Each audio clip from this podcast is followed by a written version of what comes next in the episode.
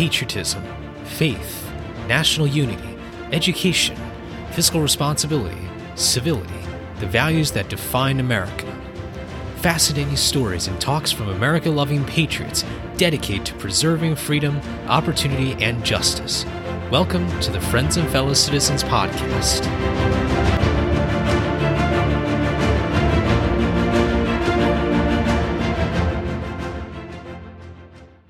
Hello, everybody, and welcome to another episode of Friends and Fellow Citizens. I'm your host, Sherman Tylowski. Thank you so much for joining us today. We've got an excellent episode coming up today about John Adams. I think we've all heard of him at some point in our lives. There's so much to cover, but we will be covering the important bits that really range from around the time of his early life to about the time of the signing of the Declaration of Independence. So, in this episode, we will not be covering his presidency, not to mention all the other things that he did after 1776, which really could take a long, long time to cover by anybody. And uh, for the sake of brevity and for the sake of this Sacred Honor Series episode, we're going to be focusing more on what leads up to John Adams and his signing of the Declaration of Independence. Before we get to our main content, I do have a quick announcement for all of you. This week, or this month, I should say, marks the beginning of a new add on to our mm, Patreon memberships, in particular, the highest tier right now, which is the $25 Thomas Jefferson membership for the Thomas Jefferson members, for any new members who come on uh, and support the show, for the first episode of every month, I will be giving a big shout out to our new Patreon supporters. And I'm very, very excited to announce that for this month and for the first ever Patreon shout out, I want to thank Gary C. Uh, to protect confidentiality, I'm only going to say the first letter of the last name. I'd like to thank Gary so much for becoming a Thomas Jefferson member of our program. I really appreciate your support, Gary. And I also just want to thank all of our Patreon supporters overall, showing their support for the show. And I truly appreciate their contributions. And I do think they they get recognition for their part in supporting our program. This is what keeps us going, and I just cannot thank them enough. Also, if you haven't had the chance already, make sure to subscribe to our email service. Just go to shermantylowski.com to the pop up box at the top if you're using desktop. Should appear on the first page if you're using a mobile device. Get all the latest news about special announcements, episode releases, and even potentially giveaways and bonus material for all of you. This is a really great way for me to engage with all of you, for all of you to engage with the show. I hope you will subscribe at the end of this episode and make sure to check out and stay tuned for more. Now, let's get into our man for today, John Adams. So once again, Adams, when I I'll, I'll be honest with you, when I looked at the program schedule and I saw that John Adams was coming up, I was like, well, I don't know how I'm going to pull this off, but uh, I know that John Adams is somewhere maybe looking down and um, you'll be you'll always be wondering how just how many things I missed on his life because he really was a man who did a lot of things for the founding of our nation and I just cannot reiterate how difficult it is to cover one man's life, particularly John Adams. Uh, but this episode, I want to focus more on a bit of the lead up into a publication that maybe not a lot of people had heard about. Certainly, I didn't even know much about it when I first heard. John Adams was born in Braintree, Massachusetts, on his family farm, uh, which is currently in present day Quincy, Massachusetts, not too far from Boston and uh, he he was someone you know I read somewhere that, here that he he didn't always go to school. Um, I mean he he had a desire to learn, uh, but he was not necessarily the best child when it came to perfect attendance or uh, just appreciation, I guess, of his teacher. But uh, because of his dad who told him say look you got to go to school all right? You will you will listen to me because i'm your dad. Um, he will uh, he did obviously uh, end up going to school and and learning from that those experiences of the importance of education. Uh, he entered Harvard College in 1751, and he studied under a man named Joseph Mayhew at the time. And he he studied a lot of classics at the time, and um, he he really got more and more interested in the law over time. Um, the, the, that time, the French and Indian War was already going on, um, and it's you know he probably saw a lot of what was happening as a, a call to service, uh, especially when you know your home territory could literally be taken out of the hands of your home country and into another world power. But again, Adams went into the law track, and there was someone there who was very inspirational. And now you can say that he went to Harvard, he got admitted to the bar, and he, already had this interest in law. But there was a man uh, named Otis, um, and he did not invent elevators, but he did do something that was very, very bold at the time, which was called challenging the writs of assistance. Now, what writs of assistance was was essentially an excuse. I, I call it an excuse. I mean, it just goes to show how bad it was. It really was was illegal when in the face of democratic values. It what it really was it was just a way for British officials to conduct search warrants whenever they could.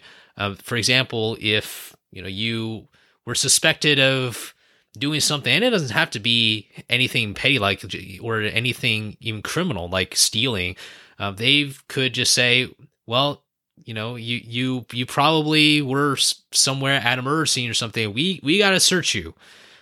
Uh, I I've no doubt that there were some pretty corrupt royal officials out there, and it's possible that even when as th- as things kind of really turn towards this uh, very very hostile environment, that royal officials can use this against uh, people who did not uh, obey the crown. They might have been uh, convicted of crimes that they that people never would imagined. Uh, certainly ones that would, would shock the heck out of everybody. Uh, but anyway, this is a way for uh, law enforcement to also help it help out whatever they did these search warrants. Uh, and, and you can imagine how intrusive something like this was. And you can argue that you know, there's there's quite a bit of this today. You know, there's we always have these debates about privacy and how that plays out. You know, when you hear a Patriot Act as an example, you know, you can get a lot of negativity out of that. Um, so these ideas really, you know, over time in American history really transformed. But for him, for John Adams, this to him was a very big wake up call because as he's listening to Otis, James Otis Jr., uh, who might get an episode from me at some point in the future. He is a very interesting guy, even though he did not invent elevators at the time. And I'm sure a lot of people at that time probably wanted an elevator at some point in their lives. Uh, but I really thought that, you know, when you can imagine John Adams listening to this guy, you know, talking about what makes writs of assistance a sign of tyranny. Imagine young John Adams in that crowd, you're listening in on this man's arguments and thinking, you know what? I can I can now see why they're doing this.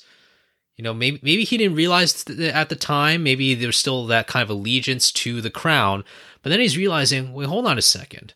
Imagine what a writ of assistance can do to a, an innocent family or an innocent person that it could ruin someone's life. Because if you if you get searched and you hadn't done anything that can affect you and that can happen to anyone including John Adams.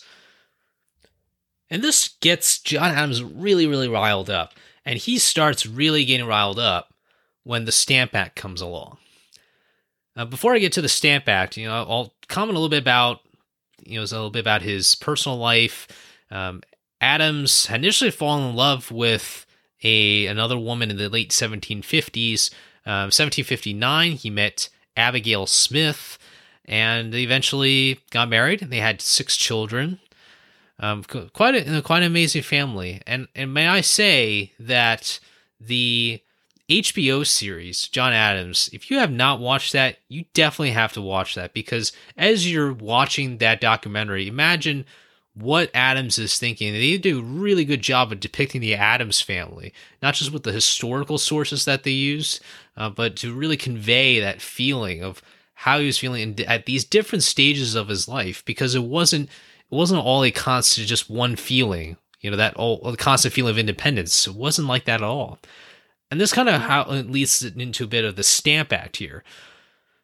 You know, he was really, really, really mad at obviously the, what what the British were doing with a dumb law that he. Well, I mean, he thought it was dumb. I think it's dumb. Probably a lot of people thought it was dumb.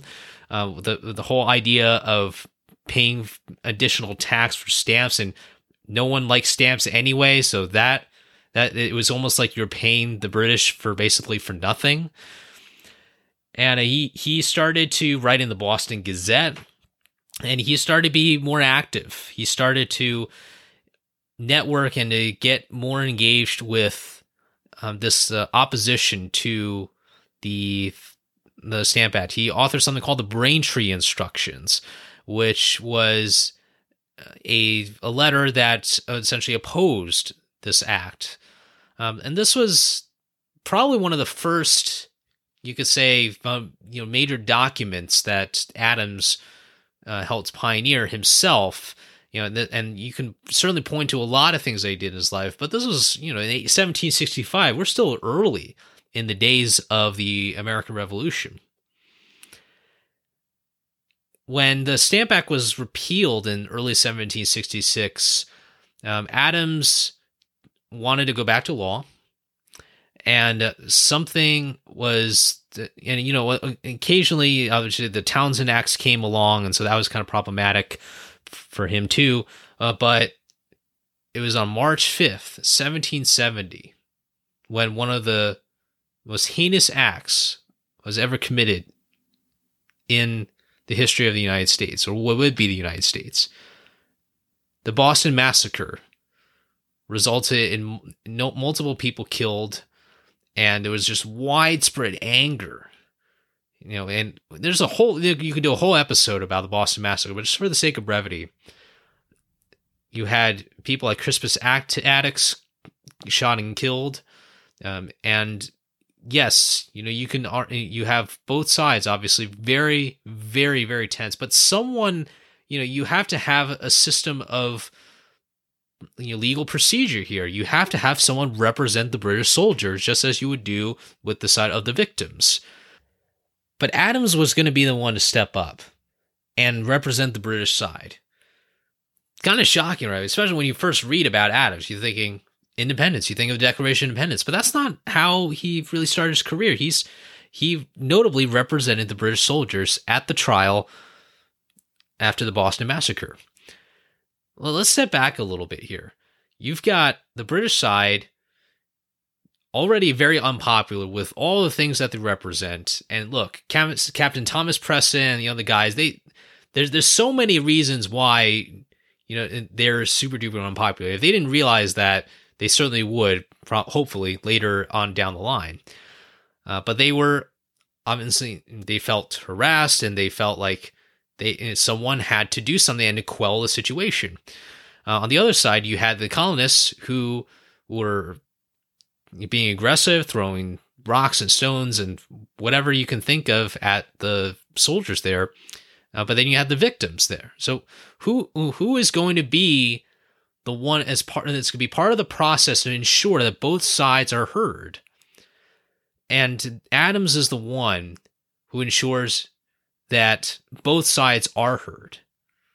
You know, he doesn't represent both sides cl- clearly, but he knew that if he just stay quiet and just let the narrative run on one side, he knew that it would cause even more problems with regards to any kind of legal ramification or solution to this whole kerfuffle that was going on in the colonies. And he even said, this is a really, really amazing quote. He said, quote, facts are stubborn things. and whatever may be our wishes, our inclinations, or the dictates of our passion, they cannot alter the state of facts and evidence. It is more important that innocence be protected than it is that guilt be punished. For guilt and crimes are so frequent in this world that they cannot all be punished. But if innocence itself is brought to the bar and condemned, perhaps to die, then the citizen will say, Whether I do good or whether I do evil is immaterial, for innocence itself is no protection. And if such an idea as that were to take hold uh, in the mind of the citizen, that would be the end of security whatsoever. Six of the soldiers were acquitted, and after amazing performance, and I say amazing not just because I'm a fan of John Adams, but because a lot of people, I'm sure even both sides were just absolutely sh- shocked at how brilliant Adams was in outlining his defense for the British and to work with the justice system to be part of that system, but to do something that would be larger than himself or the disputes that were occurring in the colonies. That quote I read you, it, it really encapsulates so much of why Adams not only built his reputation, and certainly I'm sure he had a lot of clients for his law practice, because you know you got to make ends meet somehow still but it really it was just a it's just a wonderful quote that really encapsulates why we have the rule of law and adams really is still is will always be at the forefront and be one of the forefathers of this idea. Uh, i think the very first one facts are stubborn things. Whatever may be our wishes our inclinations or the dictates of our passion they cannot alter the state of facts and evidence. Is that not any more relevant then as it was today. Imagine the world we live in today with social media, with media and uh, with press and all all the things that are happening in this world. Does that not apply? Oh, it sure does. It sure does. Adams becomes even more popular with a bigger name. Uh, but he, you know, he he was always very he was always wondering about this idea of independence. He was not the only one, by the way. You know, as you might know, you know, John Hancock was kind of in a similar situation. Um, the, we had some, some other signers too who, you know, may not have been you right at the forefront. I, I think even Samuel Adams, to some degree, acted in ways that uh, were not necessarily fit in with the you know all independence, all out, all in on independence sort of mindset. Uh, but Adams over time realized that th- this was not going to end in a way where the colonies and the royal authorities could reconcile. You know, th- there's there's so many different options that could be played out, right? Even if you look at the letter he wrote, the Braintree instructions, and all that, th- those were not written with a clear independence agenda. Um, he even it, as a member of the Continental Congress, the, he was still working with people. He still interacted with people who thought differently about independence and to the extent in which the colonies should maintain relations with Great Britain. For the sake of brevity, I'm going to briefly mention the Boston Tea Party. You know, uh, we we're all pretty familiar with the events of that, and and Adams really felt that this was a huge, huge moment of because this was a, finally a time when the the colonists really had that courage, and this is kind of how I'm reading you know his reaction to it.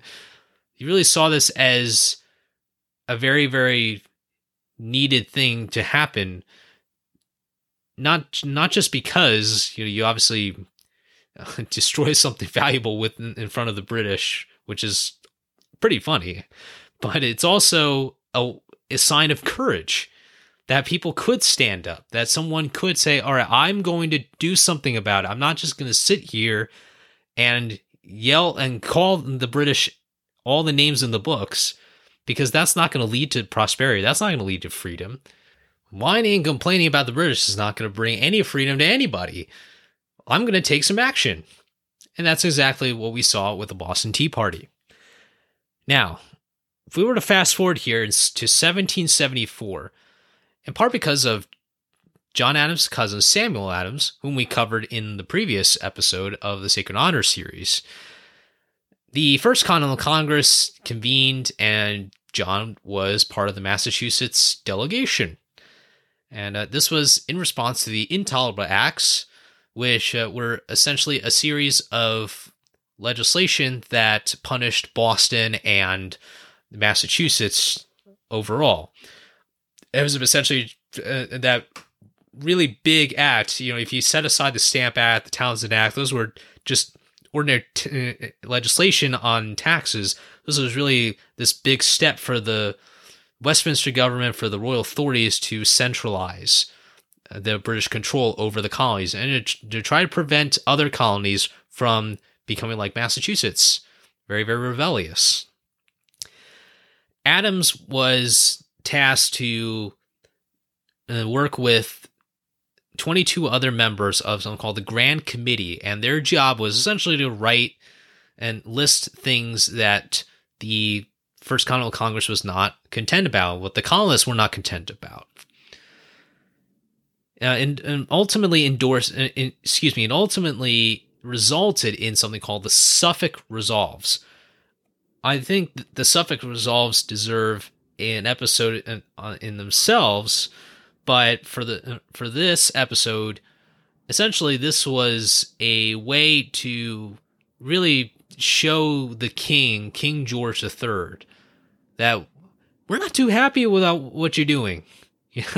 We we will be uh, throwing some ideas out there like independence, um, and we really mean it because of all the things that you're doing on this list here and the Suffolk Resolves really touched upon a lot of things that people were already angry about. But it was all, but the boycotts were obviously a huge thing. It was all about having essentially your own government running things instead of allowing the royal authorities to step in. Um, really not refusing to give the Brits any kind of money for taxes and, and all the rest. And there were a number of things that were part of the Suffolk Resolves, but they were all generally within the same kind of ideas of the protests and the the ways that the colonists were reacting towards the authorities. In June of 1775, uh, he was part of that group of people who helped to nominate George Washington as commander in chief and I, I always thought that Adams, even though he's a Massachusetts guy, he was actually very, very pro Virginia. It's it's pretty remarkable, and I'll mention a quote a little bit later to really show you what I mean by that. And when when when all this was happening, uh, and this is really leading more towards there's the end towards the climax of today's episode, which is really this uh, the 1776 the moment when Adams is part of that group of the committee of five, that uh, the five individuals who were charged with drafting a first draft of the Declaration of Independence. And uh, what's what's really interesting about this is, you know, he was again, Adams was not one of the not the first guy to come up with independence, but he he really had that trajectory of moving towards independence over time. He he saw more evidence that led up to that case, if we were to use in more lawyer terms. Adams was someone who also, you know, as part of the Committee of Five, he was already a very influential individual. Uh, but he was the one who helped draft the beginning of something called the Lee Resolution. And the Lee Resolution essentially states that these colonies are, and of right, ought to be free and independent states. That is kind of like the, the gut punch. I call it the gut punch of the Declaration of Independence. That just says this this is not only a gut punch, but after the gut punch to George III, we are going to be free and independent states. This is really that first idea, that seed of what these group of colonies were going to be uh, much further down the line, albeit through some very, very tough fighting. when Adams was part of the Committee of Five, you know, initially Jefferson wanted Adams to write this, but Adams uh, "I I don't think I'm the best person to write this." And this might might sound kind of strange because Adams, uh, you would think that Adams was a lawyer who obviously knew how to write. I mean, he wouldn't have written a lot of this stuff had he not been a great writer. Um, but what's interesting is when Jefferson asked him, he said, "Why, why, why don't you want to write this?" And Adams said, "Well, okay, I'll, I'll, I'll tell you." I, I, I he actually initially said, "Okay, I, I, I have my reasons." And Jefferson's like, "Okay, please tell me your reasons." He said, "Okay, number one, you are a Virginian, and you should be in charge of this." Hint, hint to George Washington. I, I don't know where this love for Virginia is coming from, but but you might have just seen Virginia as you know in many ways, and I'm not sure if Adams just shared with this view. I'm just kind of sharing my view here. But you know, Virginia was a, a representation of the, you know very very much the beginning of the colonies because you think of Jamestown, you think of uh, Roanoke, and those early settlements of Virginia. Virginia really defines so much of what the English colonies were.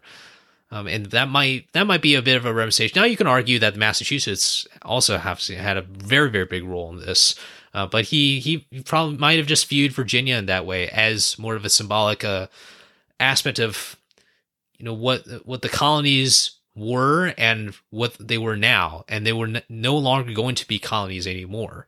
That this if Virginia were to lead on to this effort of independence, that that would mean something bigger. Just a hypothesis is out there for all of you to think about. And uh, Adam said, number one, you got to be, you're a Virginian. Number two, uh, he said, reason second, I am obnoxious, suspected, and unpopular. You're very much otherwise. Reason third, you can write 10 times better than I am. Uh, uh, you can write, I should say, reason third, you can write 10 times better than I can. And Jefferson is like, Okay, all right. Well, I'll do it. I'm gonna. Uh, so, well, there, there you go. I, I guess, I guess that's all you got to do. Just ask, just ask Adams. Why, why do you want? Why did you not want to write this? He gives you very, very straight answers. Something that, uh, which is something that you would you would think that would come out a lot more uh, out of a lot of elected leaders. But John Adams is John Adams, so there's nothing nothing else anyone can do about it. He made up his mind. um, I I, I really I really like this this little quote from Adams because he he could have been someone who'd been just like, oh, I gotta write it because I did this. I was look at me. I was at the at the trials, but but he chose not to. I thought that was a very interesting choice, and he recognized Jefferson, who was his friend, someone whom he developed good relations with. He recognized that his friend had better strengths, and Jefferson, I think, was also trustworthy enough to trust Adams and say, well, if that's what you think, then I will go with what you think. This very, very interesting engagement. And of course, when the when the draft is offered and everything, we obviously know much of the story. And Adams, of course, says that the second day of July 1776 will be the most memorable epic in the history of America. Now, you would obviously a little bit off, okay, two days off. I guess that's not bad, honestly, because there were so many episodes throughout history. Anyone could probably imagine, oh, there's no way that the, the colonies were going to declare independence, but it happened. And no doubt because of that hard work, you know, Adams working on all these committees, you know, he was drafting correspondence, negotiations with other committees. Uh, he was just so so occupied with everything that he that he was doing now I want to transition into something a little different here, and this is really uh, goes to a publication that he wrote in 1776, which offers his views on what a Republican government looks like. Republican government, not talking about the party, I'm talking about the way which a government is fit. So it represents the people with those democratic values and principles.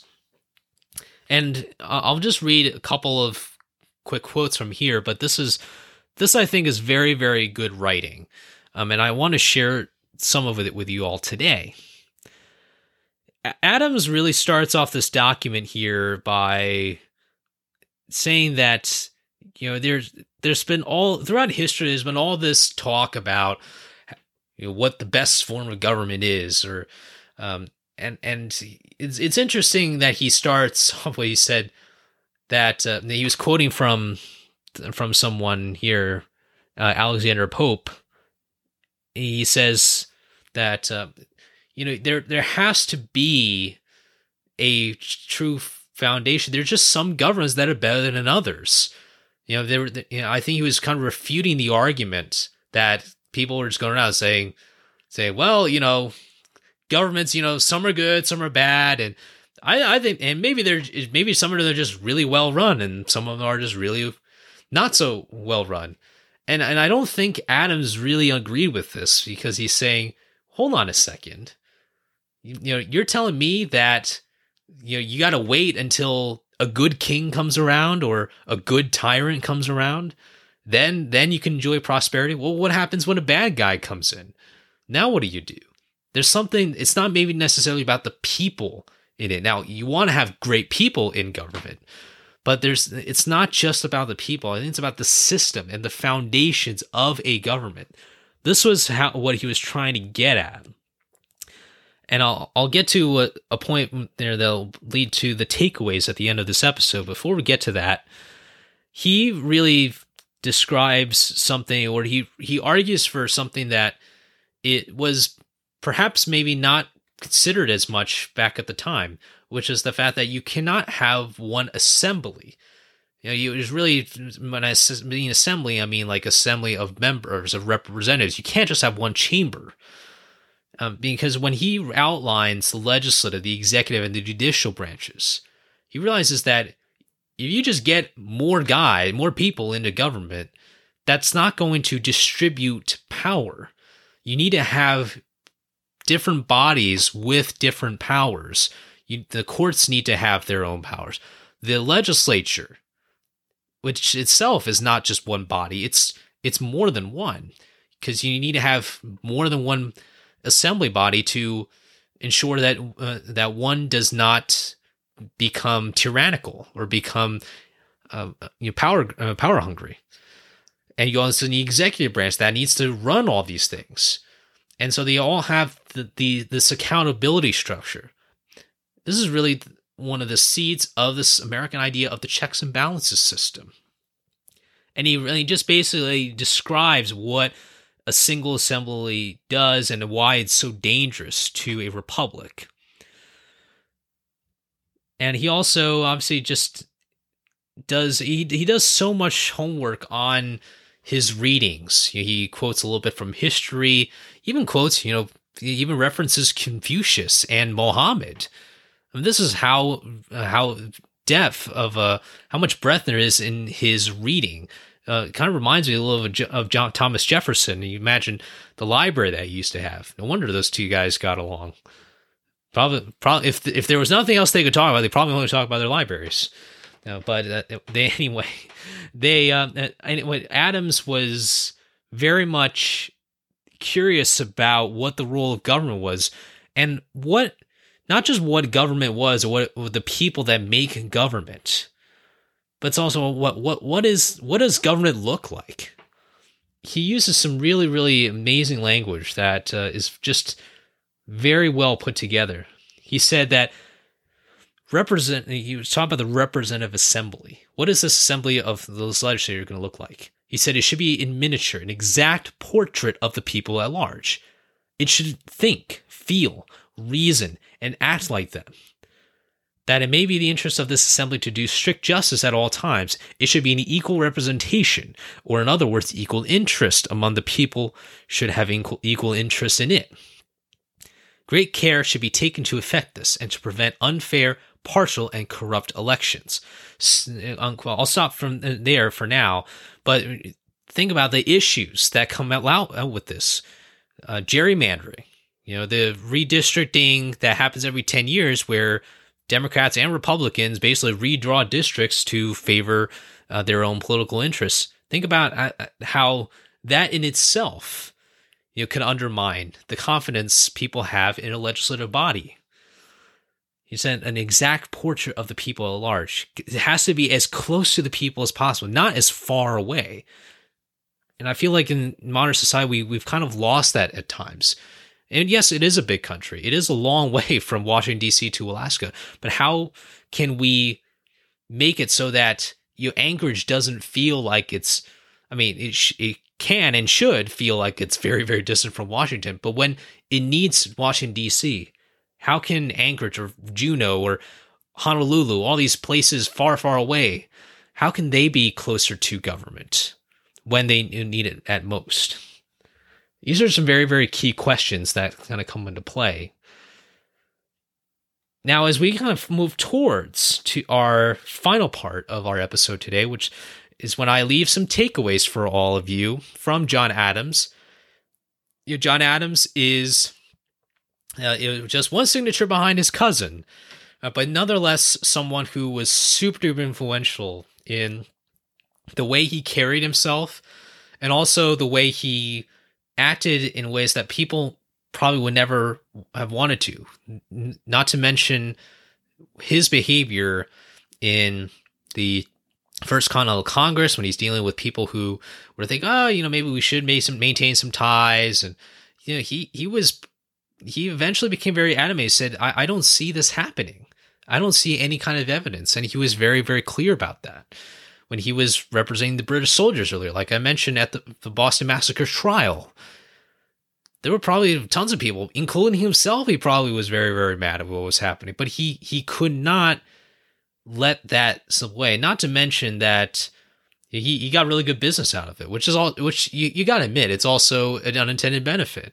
But more importantly, he understood that hey, if if this doesn't work out, then then I don't have a business. None of no one has a business because otherwise anyone's everyone's just going to sue each other until the end of the time.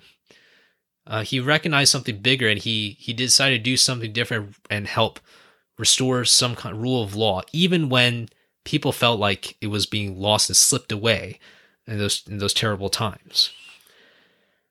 The first takeaway I want to leave is we have to really learn how to build positive affinities maintain them when advocating for positive change, even when that change is very slow. Because, like I alluded to earlier, you know, this independence movement wasn't just a light switch. It wasn't like, okay, the Boston Tea Party did it, or the Boston Massacre did it, or the Intolerable Acts did it. Then all of a sudden, you know, Samuel Adams, George Washington, all the others are like, all right, independence time. No, it was not like that. There were there were it was a, it was a process that took years. It took years for John Adams to realize independence. And when we bring it back to modern times, I don't understand I understand that people want major change and it's good to have these high ambitions for positive change, but to be unrealistic about it and to break away from the pack just because you want something right now that can't be attained right now it's not worth it. And Adams knew that he had to start building these connections. That's you know that's how he got into politics. That's how he was able to work with all these different members in the Continental Congress and to build negotiations to persuade some other people. Even Thomas Jefferson was not totally on board with independence until uh, until 1776. So change is very slow. So when I say in this takeaway, even when it's very slow, I really mean when it's often very, very slow because positive change really is slow. But if we if we learn to attest to the patience and the hard work that comes along with positive change, we'll we'll be able to see the fruits and enjoy the fruits quicker than you think, and it, will be more long longer lasting. Number two, always have the democratic principles of the rule of law when advocating for positive change. I, I say this because, you know, the thing, go back to the Boston Massacre, uh, you go back to First Continental Congress. In those times when the British were in their ways, right, with all the the authoritarian things that were doing to, to the colonists, there was probably every single little feeling out there across the colonies of people thinking, okay, I if this if this British guy is going to do this to me, I'm going to do the same thing to him. You know, like an eye for an eye sort of thing. And Adam, it's people like Adams who step back and say, "Well, hold on a second. I, I'm not going to go down that road. If if a British officer were to search my home without a search warrant, I'm not going to replicate his acts. I'm not going to you know, let the rule of law collapse within my in my hands. Not to say that it's only within one person, but everyone is watching our actions. We should be em- embodiment of what we want to be. We want to be a country of democratic values and principles. Let's act that way within ourselves. That's what Adams did when he defended the British soldiers. He didn't, he didn't like the the Boston massacre. He just cared about the fabric of the rule of law, which he saw was it was being lost. And so that's why it's important to have the rule of law. Now, you can obviously fight to change laws, but this the thing about how change happens. An example comes out of my mind: Brown versus Board of Education. You know, so landmark Supreme Court case, unanimous decision um, to rule that racial segregation in schools was unconstitutional. That was done through a process, through a through court proceedings, through hearings and testimonies. That all happened. So when we think of positive change, it doesn't come from you know the violence, uh, just the violence and all that stuff, and all that, all that, and all that criminality, especially during these times. I mean, I've seen, I've seen pro- protests or riots and all the rest. What are these people thinking? Do these people not have any understanding of what positive change comes from, the positive change doesn't come from the person who broke a window at Starbucks. It happens when people do things that are meaning to bring people together, but also to do it in a, a civil manner, because that is how they represent their movement. They represent, they show that their movement is all about civility and about delivering peace, even when others are trying to undermine democratic values.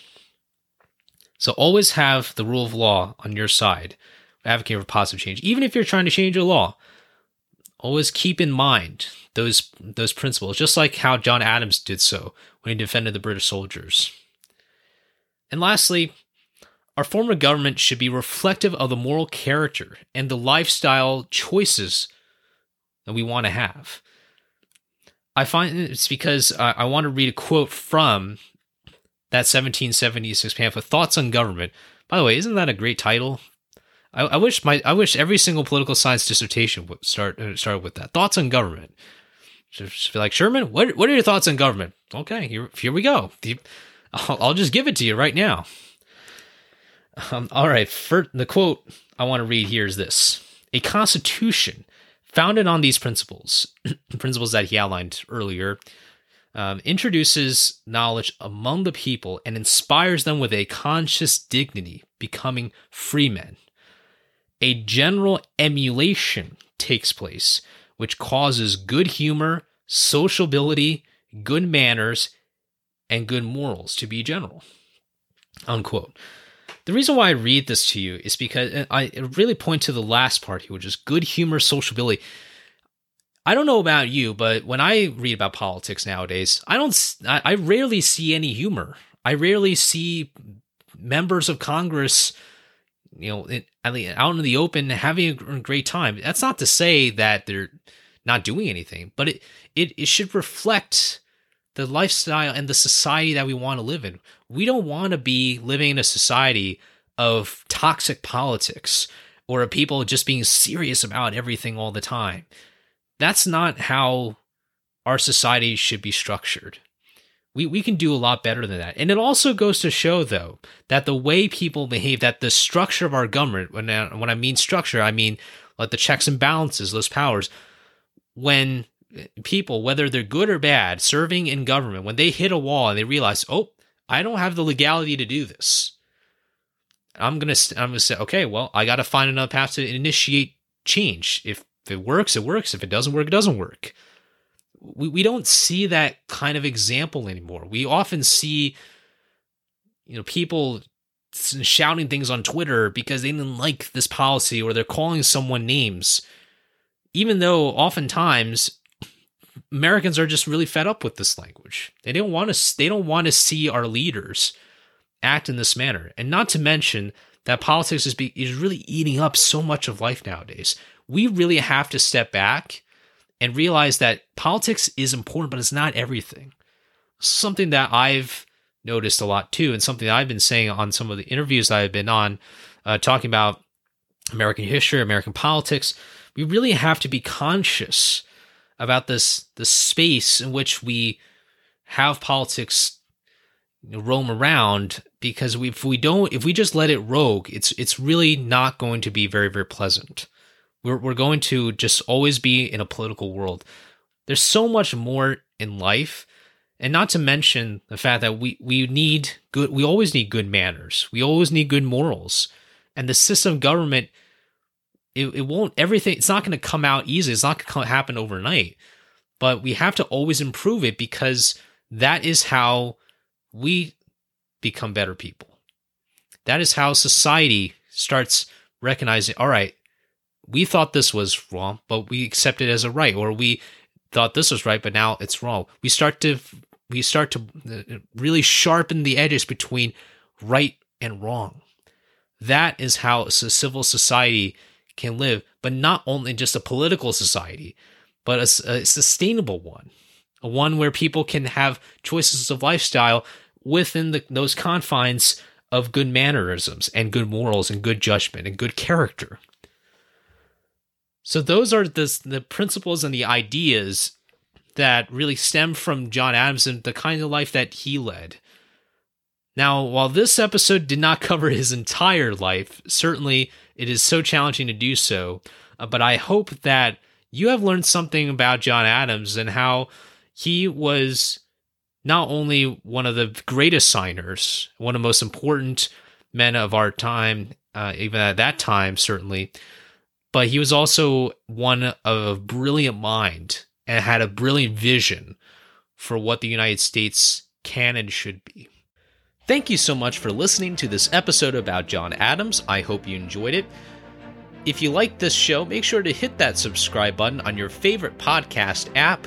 Enjoy the rest of your day and the rest of your week. And remember, a day in America always gets better when we are with our friends and fellow citizens. See you all next time.